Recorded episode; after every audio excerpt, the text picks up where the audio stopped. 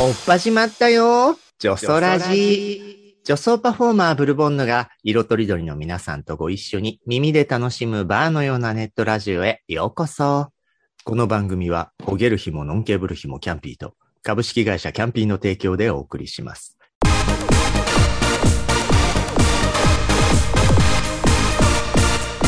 女装ラジ第4週はメインタイトルと同じ女装ラジ。ドラッグクイーン、女装家、女装パフォーマー、いろんな呼び方はありますが、パートナーもゲストさんも女装尽くしでお送りしています。パートナーはブルボンヌの四半世紀の女装ショーの相方、いつでもみんなを元気にさせちゃう、ワクワクさせこさんです。皆さんこんばんは、こんにちは。今日も秋晴れ、女装晴れ、ワクワクさせこでございます。はーい。目に染みます。そして、今週のゲストはお二人です。まずは、キムコヒルトンさん。皆さん、こんにちは。キムコヒルトンだよ。よろしくお願いします。あなんだか送り鉛が出ちゃった。ごめんなさい。あ、海外セレブ？はい。そして、もう一方、釈玲子さんです。皆さんこんばんは。釈玲子でございます。お久しぶりでございます。とこんな、こんなキャラの方でしたっけね、釈さん。申し訳ございません。もうねかけちゃいました。本当ね。いや、いいわね。にね、顔を見せたい。本当ですよ。あうんの、4人合わせて200歳ぐらいのね、顔ぶれですからね、これね。本当だね。200歳。紹介のあ の本当に久しぶりで。本当にうん久しぶりにね、うん。こう顔を合わせて、ズームとはいえね、うん。お話できるうの。ん一応押さえときますと、キムコ・ヒルトンさんは、はい。えー面白女装ユニットキャンピーガールズの一員として、遅咲きクイーンデビュー、ブルボンヌとサセコとのトリオキャラで全国のゲイイベントに出演後、キャンピーバー正式オープン前の3年間、ブルボンヌとダブルママもキャンピーバーで務めました。えー現在は、えーご両親の介護のために東北に在住されています。今日ははるばるありがとうございます。ねこちらこそ、本当誘っていただいてありがとうございます。しい、なんか。ねねそして、シャクレコさんは、えーモノマネ系女装として、水星のごとく現れた、同じく遅咲きクイーンですね。えー、華原朋美さん、あゆさんから美輪明宏先生まで、クイーンのお約束のリップシンクではなく、生歌、生モノマネの芸風で、数多くのイベントに出演中でございます。今日はよろしくお願いいたしよろます。しくお願いします。ね実は私も介護中です。あそうなんだよそうなの。ね。ねそうなの、そうなの。ね私、キムちゃんとこはね、あの、存じ上げてたけど、シャクさんとこも、お父様、伺ってそうます。なんですよ。もう私。あ、あ、お父さんが2階の高速やってて、あで、その面倒を、その面倒を見てたお母さんが倒れちゃって、ええ。はい。まあででも本当そうね。いや、だから僕は今お父さんの面倒を見てる感じで仕事しながら、はいああ。大変だよそうね。本当そうなるほどね。ね。めっちゃストレス溜まるの。あわかるの。本当わかるの。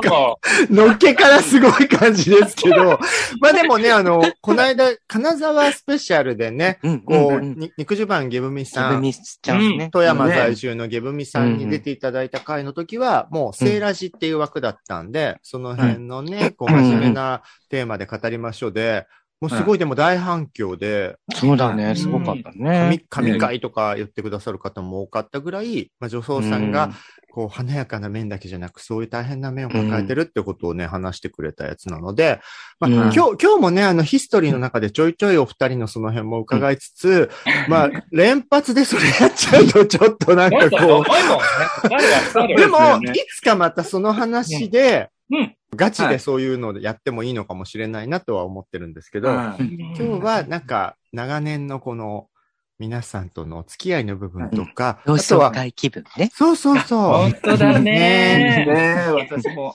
まあ、ぶっちゃけジョソラジずっとす、ずっとそれやってるんですよ。あの、本当にそう、肉代さんとかそうバブさんとかねずっと同窓会をしているそうっうん。ていう週なんですけそうだど、からあの時どう思ったとか、あ、どう思ってたとかいうのが聞けてすごい新鮮。な。あうん。あ、そうったのみたいうん。な。そうそうプラス、意外と聞いていない、こう、子供時代の話とかも聞き出すっていうのが、こうのね、女装ラジの面白いところで、なのでまあ、月曜日は恒例でね、ゲストさんの幼少期から掘り返す、佐世子さんが掘り返す、掘るぞ、掘るぞ。よいとまけのね、歌を歌いながら、えんやこほら、ほら私だ。って歌っちゃうなさい。私がかぶっちゃった。違う違う。ダメダメ、もうね、シャクさん、プロの前に。シャクさん、よいとまけもお箱ですもんね。うんうん。うん、そうね。本当にね、ご好評ご好評いただ。いておりますの。早速ありがとうございます。ありがとう。素敵です、もう。はい。なので、えんやこらとね、お二人の半生を掘り返したいんですけはど、まずは、キムコ・ヒルトンさんキムコちゃん。はい。の、はい。あの、幼少期子供時代とかからこうんう思い出せるところで伺ってもいいですか？はいどんな子供だったのかな。どんな子供だっただろうね。うんあんまり、あ、実はあんまり記憶がないんだよね。どどういうこと？どういうこと？なんていうの？小さい頃の記憶とか、もうそれこそ小学、中学、うん。高校とかって、実はね、うん。あんまり記憶がないんだよね。それって、へー。ピピンクレディーみたいに多忙すぎて覚えてません？みたいな。そういうことだ。なんだろうね、こう、こう、うん。早く、早く一日が過ぎてくれないかなみたいな感じ？うわー。なんて、なんて言うんだろう、その、ね。私はもう小さい頃から小学校の時から、もう自分が男の子が好きだっていうのは全然自覚はしてたんだけれども、うん。まあだからといってその気持ちを誰かと話すこともないし、共有することもないし、聞いてくれる人はいたんだろうけれども、自分から話すこともなかったし、ううん。ん。うん、だから、なんて言うんだろう、結局自分の中に閉じこもっちゃって、うん。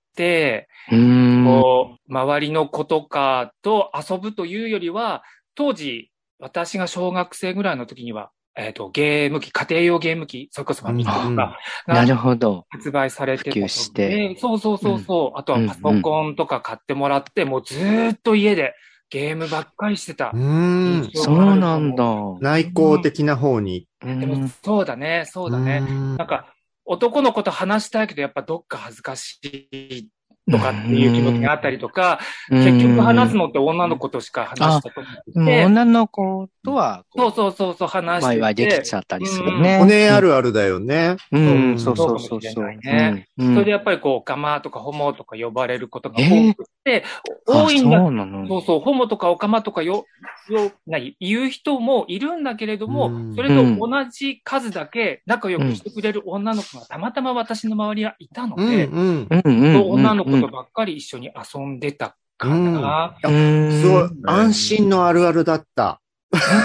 でも、同じだもん。だったと思う。うん。たた、だ、なんか、あれだよね、ゲブミさんの時も出たけど、ゲブミさんも北陸の問題話してたけど、うん。やっぱキムちゃんも東北っていうところもあって、よりそんなこと絶対言えないとか出せないみたいな感じは強かったってことかな。でもそうだ、そうだね、そうだと思う。ん。もうそれこそそのテレビの中で、うん。その、アマタレントさんっていうのはいそうだ。ね、タレントさんとかやっぱり三輪明宏さんとかがテレビに。そうだね、スリとピーコさんとか、ああいう方たちがテレビで出ていたとしても、でもそれは、なんていうの、テレビの中だけの話であって、私が住んでいる地域の話ではない。うん。あこれとこれは全く別っていう感覚だったとう。ん。思う。でも、それがさ、その子供時代の記憶があんまりないって言っちゃうぐらいに、覚えていたくないものみたいになっちゃったってことなの？もしかしたらそうなのかも。ええなんかね、悲しい、ちょっと。あんまりね、すごく楽しいとか、すごく悲しいっていう気持ちも、その当時その当時はあったんだろうけれども、うん思い返せないんだよね、なんかね。ああーうん。ちょっと封印しちゃってるような感もしじなのかしたらかそうなな。のかもね、自分の中でね。ーうでんその小学校卒業、中学校卒業、高校卒業した時点で、もう学校の中でいろんな人と会うけれども、うん。卒業と同時に周りの人との関係もプツって切れちゃう。うん、うん。うん。だから余計なんかこう、う後ろを振り返ったりっていうことはなかったかもね。なるほどね。キムちゃんっってさ、なんか割と友達付き合いちゃんとしてる感じだけど、うんそのうん学生時代のお友達は割と全然引っ張ってないんだ。そうだね。全然ないかも。うん。だ多分ね、うん。だからこそだと思うんだけれども、うん。2度目で皆さんに会ってから、うん。もう絶対大切にしようとかっていう。うん大切にされてる。うん私もしてるね、よ。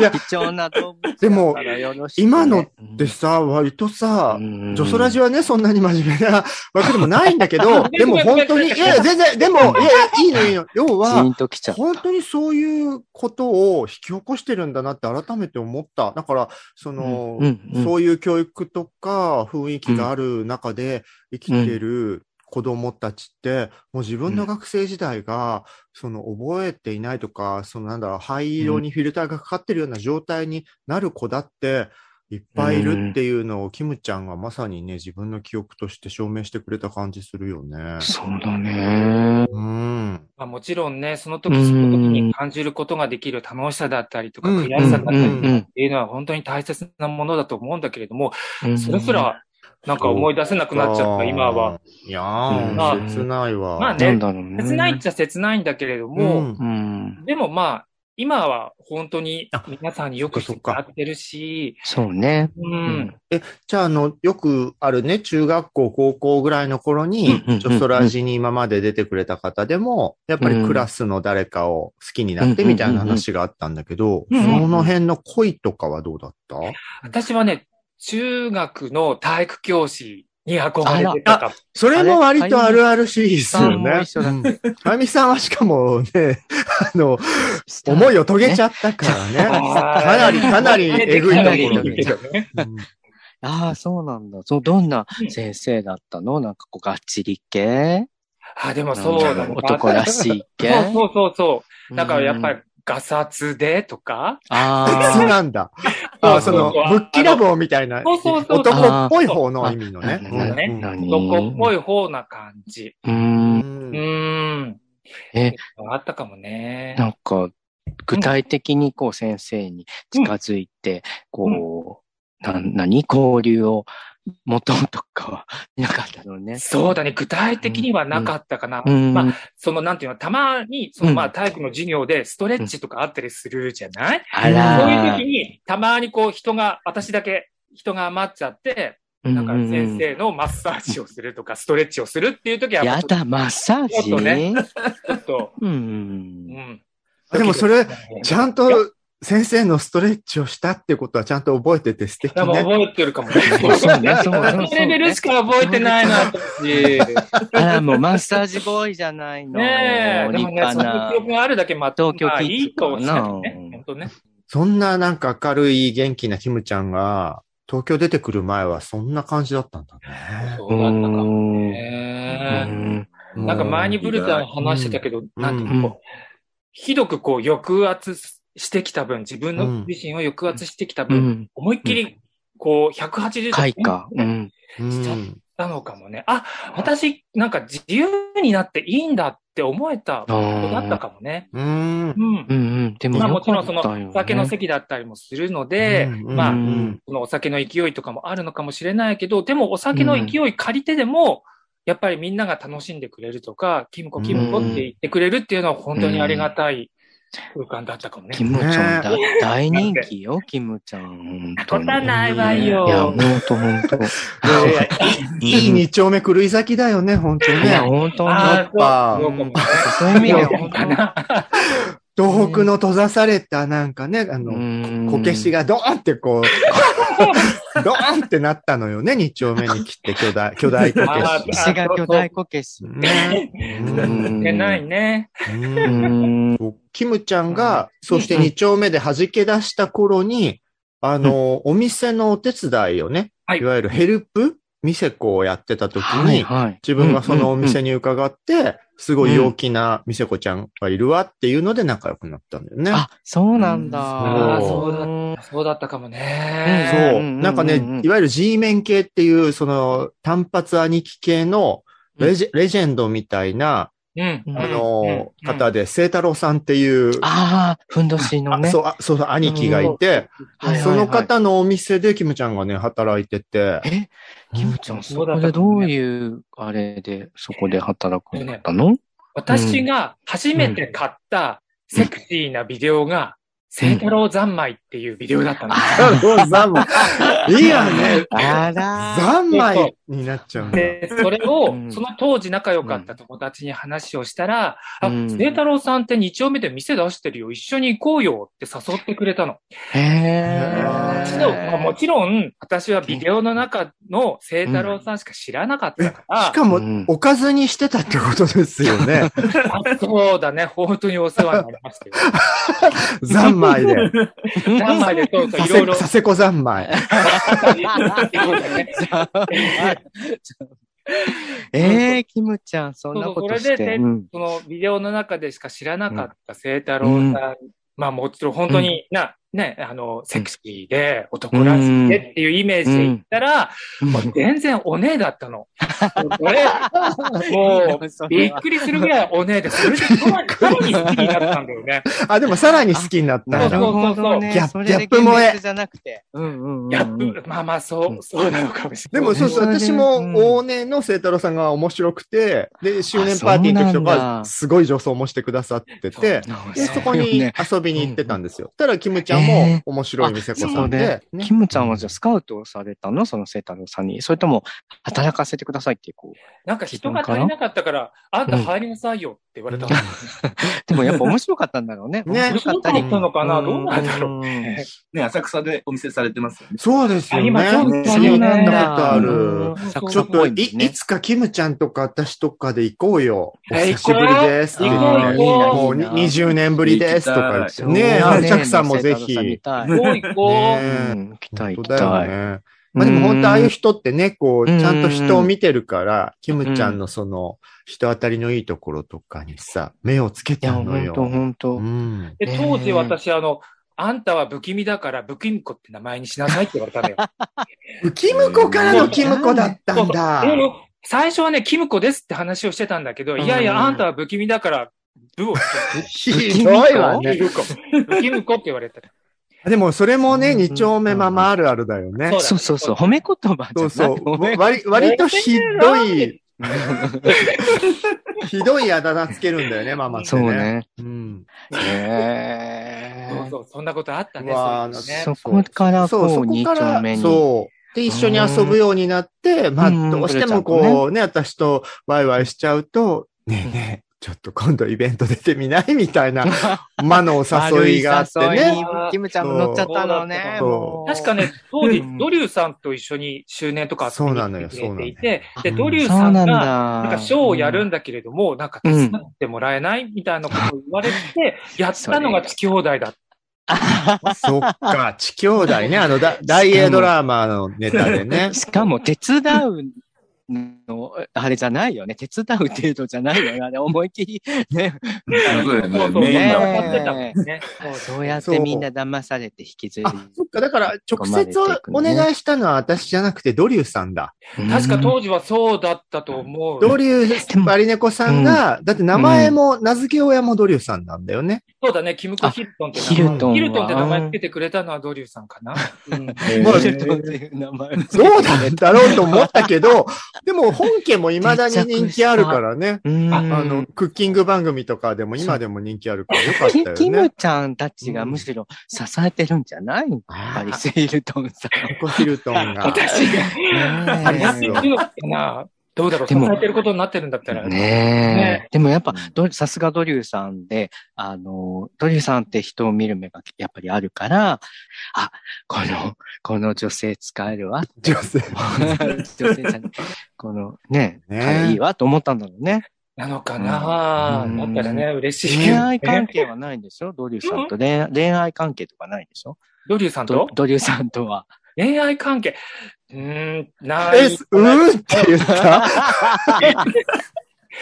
でも、性的接触がない恋恋愛関係ではあると思そうなの？すごい仲いいもん。いまだ、いまだに LINE でやりとりとかもしてるしえ、つうか、させこさんも超戸惑ってるけど、ごめん、もうまあ、恋愛関係って言ってもいいぐらい、ドリューさんとは仲がいいってことね。仲がいいそうそうそうそうまあ、本当地兄弟、地兄弟 は仲悪かったね。ああれもね、あ愛憎の末の関係ですよ。うんそうなんだ。ちょっと焼けるわ。焼けるわ。いや、さんとの恋愛関係だと思うわよ。私そうだと思ったから今、釜かけてみたの。試されちゃった。今ね、な女装の中でまとめて片付く感じいいです ちょっね。と なるほど。はい。そんな感じでね、はいこうして女装の仲間になれたというお話だったんですけど、お待たせいたしました。次は、あの、釈玲子さんの方の反省を私たちが掘り返していこうかなと思うんですけど。釈さんってご出身はどちらのエリアなんですか？東京ですね。東京っ子なんだ。そうなんですあのもう両親もうん。両親も東京で、うんはいうんその上も東京だから。すごい、もう江戸っ子だねね。そのどうなんでしょうね。ねねその場合って、その、うんひぶみさん、キムコさんに共通してた、うんはい。周囲の環境が保守的なエリアだったから、みたいなのは、だいぶ解消されるもんなのかな？うんそんなことないの。時代が、ね、やっぱり。はいああ、そっかそっか。シャクさん、私。たちよりちょっと上でしたっけ？そうちょっと、ちょちょっとだけね。うんちょっとだけね、ちょっとだけ。だけ。じゃあ、うんそこは同じように全然人には言えないって雰囲気の時代？あ、そうそう、あのね、あのーうんなんでしょうね、こう恋愛感情とかなんか気になるみたいなのは、ちょっとどこかにあったんですよ、心のどっかに。男子に対して？うん。うんそうそうそう。んでも、ほらなんかね、やっぱ時代的に、あ、それは病気かなとか、うん。あそんなことで片付けてたんですけど、うん。で、まあ、小学校とかはね、めちゃくちゃ、うん今と変わんない感じ？明るく。あ、キャラ？でも、ううん、ん。明るくで。モノマネとかしてたんですか？当時から、もうモノマネしてたんだ。人気者だ。そう近所の人からね、まあ、あなた一番声でかくてうるさいのよ、とかね、怒られてた。えー あ、じゃあ、伸び伸び系だったんだね。そう。うんうんねねだから、そう、なんか男の子とうん。スポーツみたいなのもするし、女の子とゴム弾とかもするし、みたいな。元気。なんか、キャラは、いわゆるお姉的なキャラは出てなかったの？あ、あのね、でもね、たまに、おかま、みたいなことね、言われたりしてたから、ちうんょっとやっぱ、ううんん。やっぱあんまり、あんまりと変わんないんじゃん。今と変わんないんじゃん。でも、でもそれで、あんまり、おかまだけどね。あでも、カマじゃないもんって言ってたみんな言うんだよね。私も言ってた、私も言ってた。うんうんうんうんで。も、それにあんまり傷ついて引っ込んじゃうことはなかったんだ。そうそうそう。そのね、やっぱ、おかまとか言われるのは、ちょっとは多少傷つきますけど、でも、そんな、うんすぐ忘れちゃう、その傷つくつが、もうすぐ忘れて、もうそ楽しくそれうはん、どうなんだろうね。その、キムコちゃんたちの、うんあの、エリアの問題とかは関係なく、シャクさんの強さなのかな？性格的なものかな。ねえ、どうなんですかね今そう、うん今思い出しても、そんなにくよくよとかはしてなかったですね。うん。ううん。ん。めっちゃ楽しく過ごしてましたね。ただね、うんそれが、小学校ね、3年ぐらいになると、うんう。ん。こう野球、地元のね、エリアの少年野球をうんあ親に、親にやらせられる同じ、同じ。ブルー入ちゃん私も一緒。そうそうそっからねまあ、普段からこう、まあちょっと DV な父親なんですけど。そっからね、うんより厳しくなったっつうか、うん。そうまあ行ってこいみたいな。そう、だから、学校から帰ってきても、うんあの、遊びに行こうとすると、お前練習だよとか言って、近くのああ、もう、ね本当やだね。運動場みたいなの行かされて、うん。ノックとかね、走り込みとかされて、えー、もうやだ。そうじゃあでもだんだんそっからね、ちょっとね、グレーがかってますね。あの、記憶がっていうか、やっぱそこは被るんだ。ねうん、そう、そっから、うん、もう中学、高校もね、高校なんかも、そう、野球やって、中学も高校も野球やってて、えなんかえー、すごい。ね。長いね。長いの長い、あの、もう本当にね、もう、野球やんなきゃね、家から追い出すって、うわー、怖い。ね脅されてたの嫌なんだけど。助けて誰か、脅されてたの。か今、可憐な少女の叫びがね。え、え、お父さんがじゃあある意味う、ん男性性の強制みたいなのを野球を通してしてる感じだったんだ。そう、そう、普段の生活も結構、明星とかあったじゃないですか、雑誌。好き好きねそう、買って、本棚置いといたら。お前こんなみーちゃん、はーちゃんの雑誌買ってんじゃねって言ってじ ゃあ、じゃあまさにミーハーの語源よね。ねそう。真ん中から破かれて、え俺の顔にバーンって投げつけられて。力がね。マジでうん。うんだって、芸雑誌とかならまあ、しょうがないかもしれないけど、明星ごときでそんな怒られるんだ。うん。そう。そう。だから、うち、厳しい。お母さんは隠れて、うんこう、おお小遣いとかくれて、レコード買ったりとかしいてまやしたけど。あの、芸能好きぐらいいいじゃいないのっていうそうね。うん。うん。わ、じゃあ昭和の典型的なお父さんが超怖くて、お母さんがちょっとそれを守ってくれるみたいな関係う性が。ん、じゃあ、でもねお母さんの。そう、お母さんもね、結構、うんよくね、おた、お戦いになられたり、ああらー、ちょ、ちょっとじゃあ、うん。やだー。昔はね、なんかやっぱ体罰はね、こそうそうそう。でもほら、う、ねこっちもほらいや、スポーツ運動してるからさ、だんだんほら、鍛えてきて、うんう野球部だもんね。うんうんうんうん。そう、高2の時にね、とうとうね、父親を押さえつけてた。あ高2で父に勝ったんだ、体力で。勝ったの。えーでも父親もラグビーとかやってたから、あら。え、結構、結構なあれだったんだけど、力だったんだけど高2の時やっと押さえつけて、いやー。そっから僕には直接、こう、暴力はなくなったんですけど、はあ、でも母に言っちゃった。ええあー。辛なんても。なんかでも字面だけ聞くとね、ラガーマンのパパと野球やってる高校生の息子の取っ組み合いって、すごい、そう。ホモ的には、燃える設定だけど、そっから絡みになったりとかね、ございますね。うんじ実演がダメ、あのね、俳優がダメ。俳優いやいやいや、林もう家玲子大女優じさん、ゃないね。大熱演ですけどこの野郎ってね。え、その時は男っぽくお父さんとは戦ってたの？そうですよ。なんだね。何すんのよとかじゃなくてね。そう。だからね、あれなんですよ、僕、意外とおねえ言葉を使ってなかったんですよ。で、あの、もともと二丁目で、うん。丁目で始めた頃も、うん。だから、その最初の頃は全然友達できなくて、あに、兄貴っぽいぽいホモだったんだ。。兄貴っぽいってね、そういうのも意識なくて、普通に喋ってるぐらいな感じ。別にそう。うん。うんでも、それでね、ある日ね、おねえ言葉を使ってみようと思って、こっちもほらさ、実験するわけよ、実使ってみよう。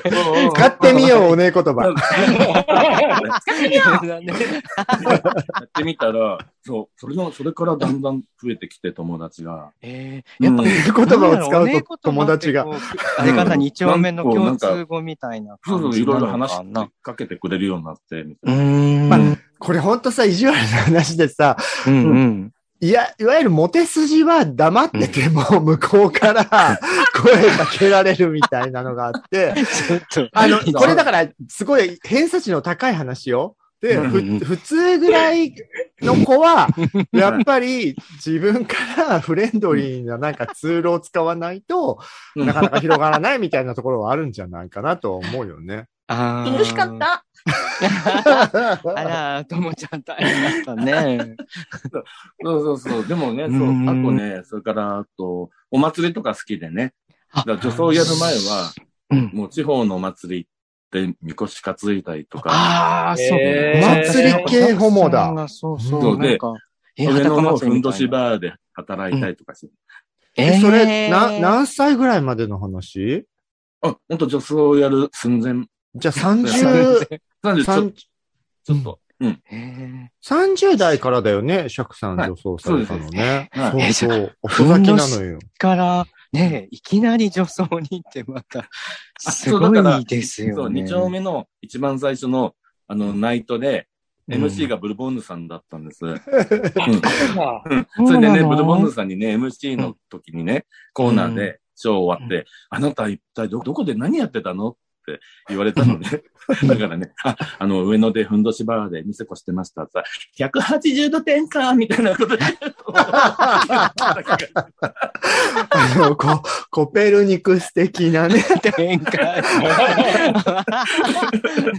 本当だよちゃねん。とそのコメントまで覚えてる。でも、キムコスさん、ね本当？キムコスさんの見た聖太郎さん的な転換よね、ある意味ね。そうよねも。しれないね、ね。ふんどし、みこし野郎から。ううんん聖太郎さんも女装のするときね、玲子っていうもんね。そうだ、レイコさん。銀の霊子っていうのよ。ダギンのレイコよね。いいね、なんか、すごくこう、もう両極を味わってるっていう、なんか、うん、私ずっと女性寄りだから、なんか羨ましい。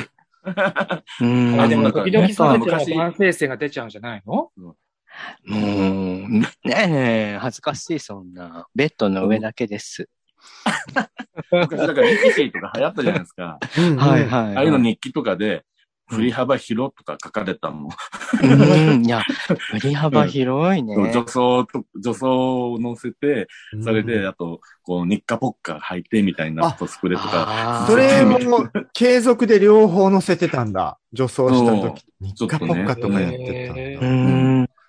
さっきのその、学生時代、お父さんからのはい、こう野球攻めになって、こう、はいキムちゃんと同じくグレーがかっちゃってあんまり記憶がしてたけど、その時期はじゃあ、同級生との恋愛とかそういうのは全然なかった？好うん、うん。あ、そう、なくて、やっぱり、うんきになったりしなかったそう女のの子を好きになったり、女の子と実際にお付き合いとかしてたの？付き合いはね、でもね、社うん大人になってから、に社会人になってからかな。あ、でも女性と。うん。うん。それは心の中でうん。男子が好きだって気づいてたとかじゃなく、女子でいけそうって思ってたの？あそう、女子も好きなのになぜかやっぱり心のどこかにうん。男子が好きな気持ちがあるのはやっぱり嘘つけないから、うう。ん。それである日別れて、うん。あの会社の後輩のホモに二丁目連れてってもらったのが始まりかな。あそうなんだ。会社の後輩にオープンにしてる子がいたんだ。あのね、そう、隠せないの。隠してるつもりなんだけど、もう隠せないのもベラベラベラベラベラ喋っちゃうようなえ子だった。の。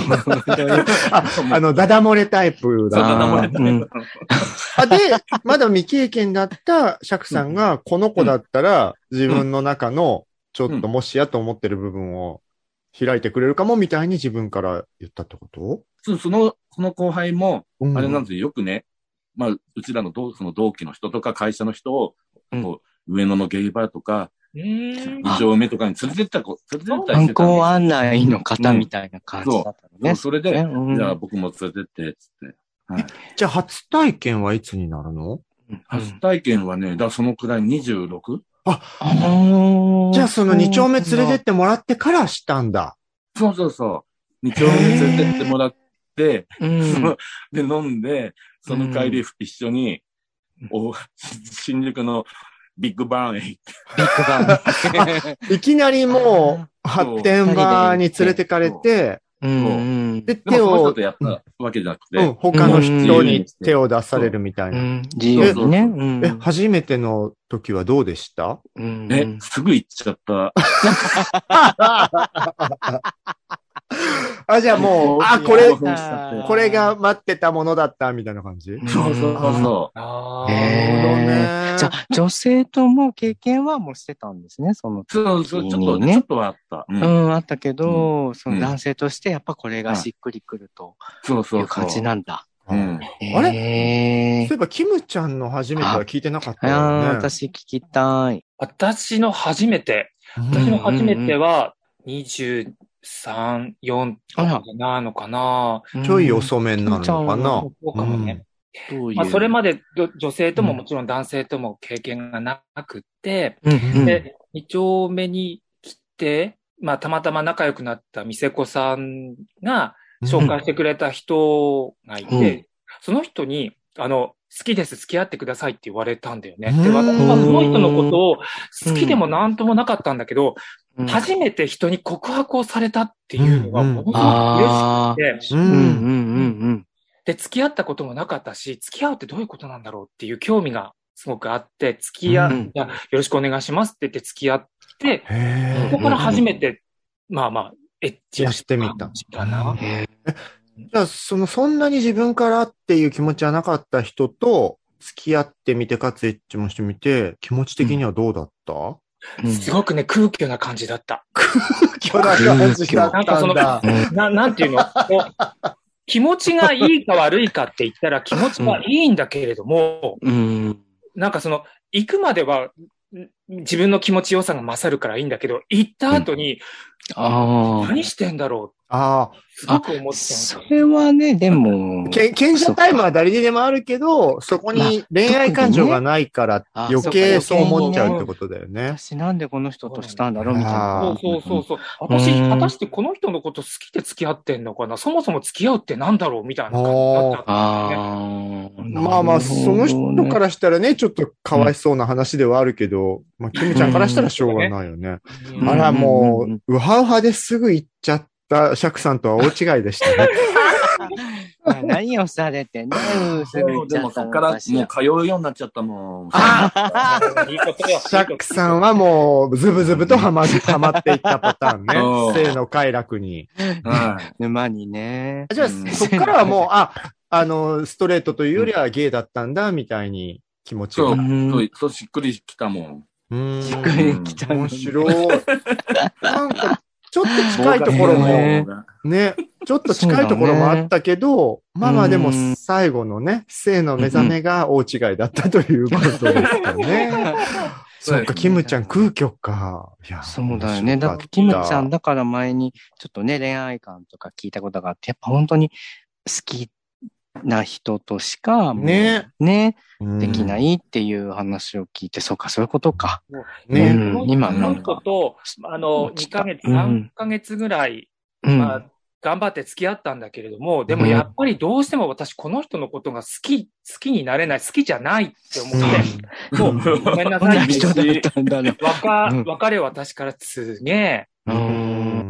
で、帰り道、本当にそう思ったの。私はもう心の底から本当に好きな人とだけと付き合って、その人とエッチをしようって決めて、気がついたらもう40半ば超えちゃった感じ。えその人以降セックスしてないってこと？全くないわけじゃないけれども、もうそれこそ、えっ、と、まあ、25、6とかの時に泥酔して、うん。隣に座ってくれた人が、その人のお家に連れてってくれて、やだ、もう。あーそうそうでエロ目的。もう本当に、頭痛い。でもなんか、誰か私のこと舐めてるなって。この人が私のことをこう、やめろやめろって。ベロベロベロベロそうそうそう。もうややめてほしいけれども、でもうん私も気持ちいい頭が痛いし、もうちょっと この人のはい興はい。奮が収まるまで、まあまあ、まあ野生動物を落ち着かせるぐらいの感じで、そうだね、そうだね。事故のようなか経験はあるけど、そ心、自分のね、意識で動いたことはそれ以降じゃないんだね。うんうわー、なんか、すごい。やっぱ本当ここう聞くといろいろな人生だよね。おだって、はね。ね、女装してる芸なんてすごい限られた人種だけど、やっぱ人それぞれのね、本ヒ当にね。ストリーがあるよね。違う。うん。ねありがとうございました。やっぱこれ、初めて聞けて楽しい、ね初めて聞いた、私うも、んその、えー月曜日は恒例のこちらのコーナーに入りたいと思います。フレッシュトピック。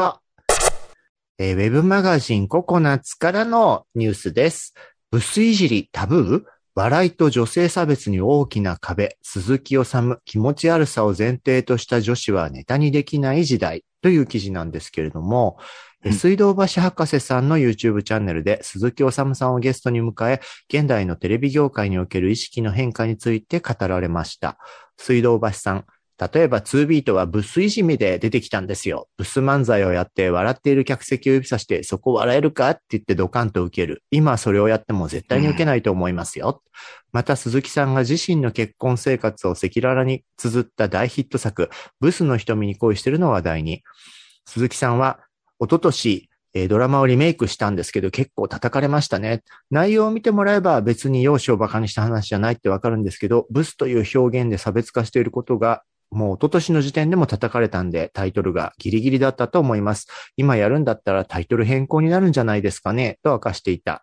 漫才では女の人の容姿いじり的な展開って結構あるじゃないですか。それがコントも含めてめちゃくちゃ大変だっていう話になって、コントやる人間は全員それやるよね。今はもうもしかしたらダメかもな。だって気持ち悪さを前提としてるから、とコメント。というね、ニュースで。ねこれでもすごいわかるよね。うんうんうんううんん。だってサセちゃんも、ええ困る。困るとか。そうなんかさ、お姉の問題として、エスムさんがきゲストで来てくれた時にもちょっと話題になったんだけど、ブスっていうキーワードに対しての、うん。なんだ、愛憎渦巻くなんか好物でもあるみたいな話もあって。それこそね、シャクさんとキムコさんって、ブス飲み会ってイベント定期的にやってるよね。そうだよね。あれのコンセプトって、もともと確かさ、私とかサシちゃんとかキムちゃんが地方のイベントを回ってる時に、なんかどっかの地方で、今日はブス、ブス飲みよみたいにこう言ってて、現地のお姉さんがうんうんうんう、んあ、それいいねみたいに、うちらが盗ませていただいて、ちょいちょいブス飲みって、もう今日はブス飲みでって言い出してっていうところから、多分キムちゃんたちがさらにイベント化してくれたんだ、アロムちゃんとかはイベント化してくれたと思うんだけどそっ、かそっかそっか。そうそう、うんあれ、あれってね、要は、あのー飲みの時って、うん。男女でも異性を気にしちゃうし、ゲイでもその中のイケる子が少しいたりすると、うん。気取っちゃったりする面があるから、うんそういうの取っ払っても、うん。ドブスな自分を思いっきり出して、騒ぎましょうみたいな意味で多分ブス飲みなんだよね。うん。そうそう元々はね。飲み方っていうそうそう、ブ。スも出して飲んじゃおうっていうう。ん。ねね容姿とかじゃないんだよね。なんか酔っ払って元彼に電話しちゃったとか、なんかああ、そういうブスみたいな。そうそうそう。そう ね、飲みましょうって、もう飲んで忘れましょうみたいな感じでうんやってるイベントかな。うんお互いで、うわ、それブスとか言ってゲラゲラあ笑うわかみたいな。るわかる。あるよね、うんそういうのってね、飲もう飲もうみたいな。そういうノリでやってるイベントかねな。。なんかブスって単語自体は妙にみんな好きだよね、そういう意味ではうんね。嫌いじゃんあ。嫌いじゃないとかうん私言っちゃったらあれ。そうう。んでもこの業界の流れ自体は、か。それどうですか、シャクさんとか。ねえ、なうん本当でも、そのブス飲み会も、お客さんはすごい可愛い子が多いんですよね。そうなんだよね。あれがまた嫌味なんだよえー、ね。やだ。やだとか言っちゃっいやた。ブスを見に来るってこと？まあ、そうやだ、私、やだ。すごい飲むの、またみんなが。そうそう、飲んでくれるよ。可愛い子が。ねありがたい。うんそっかそっか。本当ね、でもやっぱりね、この今の世の中うんね、やっぱそういう差別的な言葉にはね、より敏感になってるからね、うん。なかなかね、そっか、でも自分がブスっていう分には、なんかいうん。いのかなって、あった自虐。私とか、まあそういうね自虐、自虐まあその、まあ、なんだろう、自虐もいろいろ批判される方もあるし、そういう芸風は続かないとか言われるけど、うん。でも、なんか自分で、うん。なんか、プラ、ブスプライド？違うか。いやいいと思ういいと思う。んなんか私は、なんか自分がやってる分には、なんか文句言われたくない感じは。まあそうそう確かにねブスじゃないよって、まあ、い言ってくださるのはとってもありがたいんだけど、うんはいででも今はね、ごめん、ブスだから、みたいな。今う、ん今ちょっとブスでいさせて、みたいな。そうそうそうあの、後で素の私に戻るから待ってて、みたいな感じ。あれ違う。それはブスじゃ、ちょっとブルちゃん笑いすぎ。まあでもわかるわかる。それこそさ、うんうんうんうんそのお亀のお面とかもそうだけど、人を楽しませるために、うんこう自分から落とすみたいなことをするのって、ある意味、あの、見る人が見たら、あんたはすごいちゃんと自分を持ってるからうん、下げられるんだよねっていうところも気づいてくれると思うんだよね。それはね、なんかそうねそういうつもりでやってるんだけど、あれ。そうそうそうそう。だって、まあ、ほやらしい話さ、さっきのブス飲み会に、シシャクさん曰く、実際に行くと可愛い子が多かったっていうのも、やっぱ本当のブスはいけなかったんじゃないの？ある意味、挑戦的な会の名前じゃんだって、それって。まあでも、飲み会で、あの、出演者さんにいろいろ交渉して出てもらえませんかって話をするときに、やっぱりね、すごい分かれる。その、あ、全然ブス飲み出る出る出るっていうのと、うん。私ブスじゃないから絶対出ないっていうのと、すごい分かあれる。面白い。えーそれ誰？誰？れは今、それは言えな いかな。なるほどね。うん。まあなんとなくわかる。そのうん、さっきブルちゃんが話したように、自分にしうん。一つ芯がある人っていうのはう、ん、う何ん。ブスって言われても、そのブスって言われたことを楽しめる人？うん。うん。うん。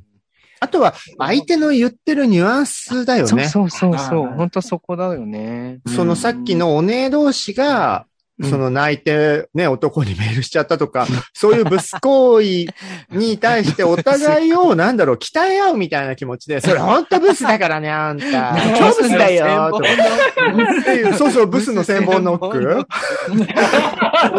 そうそう、そういうブスのね、切磋琢磨なのか、本当にただ意地悪で言ってるブスなのかは、聞いてるよね、うちらもね、そこは。で、そう。で、き、やっぱ言われた方はわかるから、本当にブスだって思ってんだなとか、わかるかあの、こう、酒進む感じでブスって思ってんだなっていうのが、こうね、うん、ブスかわいい？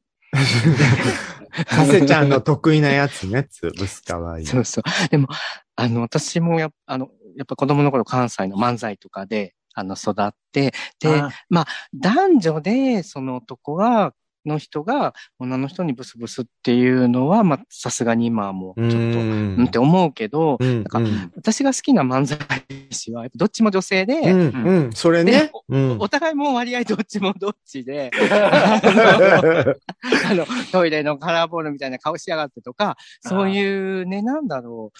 あの、まあ、ななんていうのかな。なんか誰も傷つかないブスはいいんじゃないかなって。うんうんでもそれもやっぱ今厳しくなって最んだろうね。近のその言い分としては、うんそういうことを、そうん存在を見せることで、多うん分、こう、結局それをやられたくない人にもそういうのが回ってきちゃうんじゃないかっていうのが、ね。うん。まあそこ本当難しいよ難しいね。ね。難しいね。確かにね。それでいじめられるとかね、うんたらちょっと本末転倒だけどね。それでもさ、どっかではうん綺麗事って面もあるじゃない。だって、自分、それギャグとか言葉だけとかからはなくしたとしても、うんじゃあ世の中がうん突然ね、こうクラスの中で、いわゆる今までの感覚の超イケメンとか超美女と、うん、今までの感覚のそうじゃない人が当たり前のように、うん。イチャイチャし始めるかっつったら、結局言葉にしてそれを差別的に言わないだけで、どっかで選んだりとか、自分にはこの人はランクが違うな、みたいに思ったりする感情って絶対人間は残るでしょ、うんうんうんそうそう。だね。だとしたらそれをうん。自分の自虐とかを使って、世の中には絶対あるそういう分をちょこちょこっと話す分には、なんかうんあの、なんかそんなに綺麗でもねえだろ、世の中ってっていう思う面は自分はあるんだよね。そうだね、そうだよね。うん。そう。そうそうそう。なんかそのどうしようもない部分を逆に、まあブスだからしょうがないよねとかお互いでこう、昨日手叩かれちゃってさ、みたいなことを言ったりすることも、うんなんかたまにはガス抜きでいい解消法なんじゃないかなとか自分は思うんだけどな、うんどうなんだろうね。うん。うんそうだね。なんか、なんだろう。やっぱ男性が、とか、その、そういうのが絡ん、男性が絡んできたりするとめんどくさいのかな。うん。それ前も話したかもしれないけど、なんか、その世の中的ではそ、世の中的には全然そうじゃないのに、うちの母とかが、あんたは可愛いってずっと言ってくれてたから、うん。だから、なんか、素敵なおブサイ母さんだクでも可愛いって、うん。うん。あの、大事。思ってるから、多うん分自分のことをブスはってのかなっていう気はある。でもそれが親からさ、あんたはお姉ちゃんはあんな美人なのあんたブスだとか言われてると、うんうんあの、ちょっと。あれ良くないよね。うん。うんなんかそういう人いるじゃん、結構。いるいる、かわいそうだなと思う。そう。それは良くないと思うね。うん。うん自分、もね、そのお笑いのやりとりの中で、そのブスネタとかブスっていう単語を使って、何を伝えようとしてるのか、どんなところで笑わせようとしてるのかまで含めて判断する人が本当は増えてほしいかなとは思うけどうね。んうん。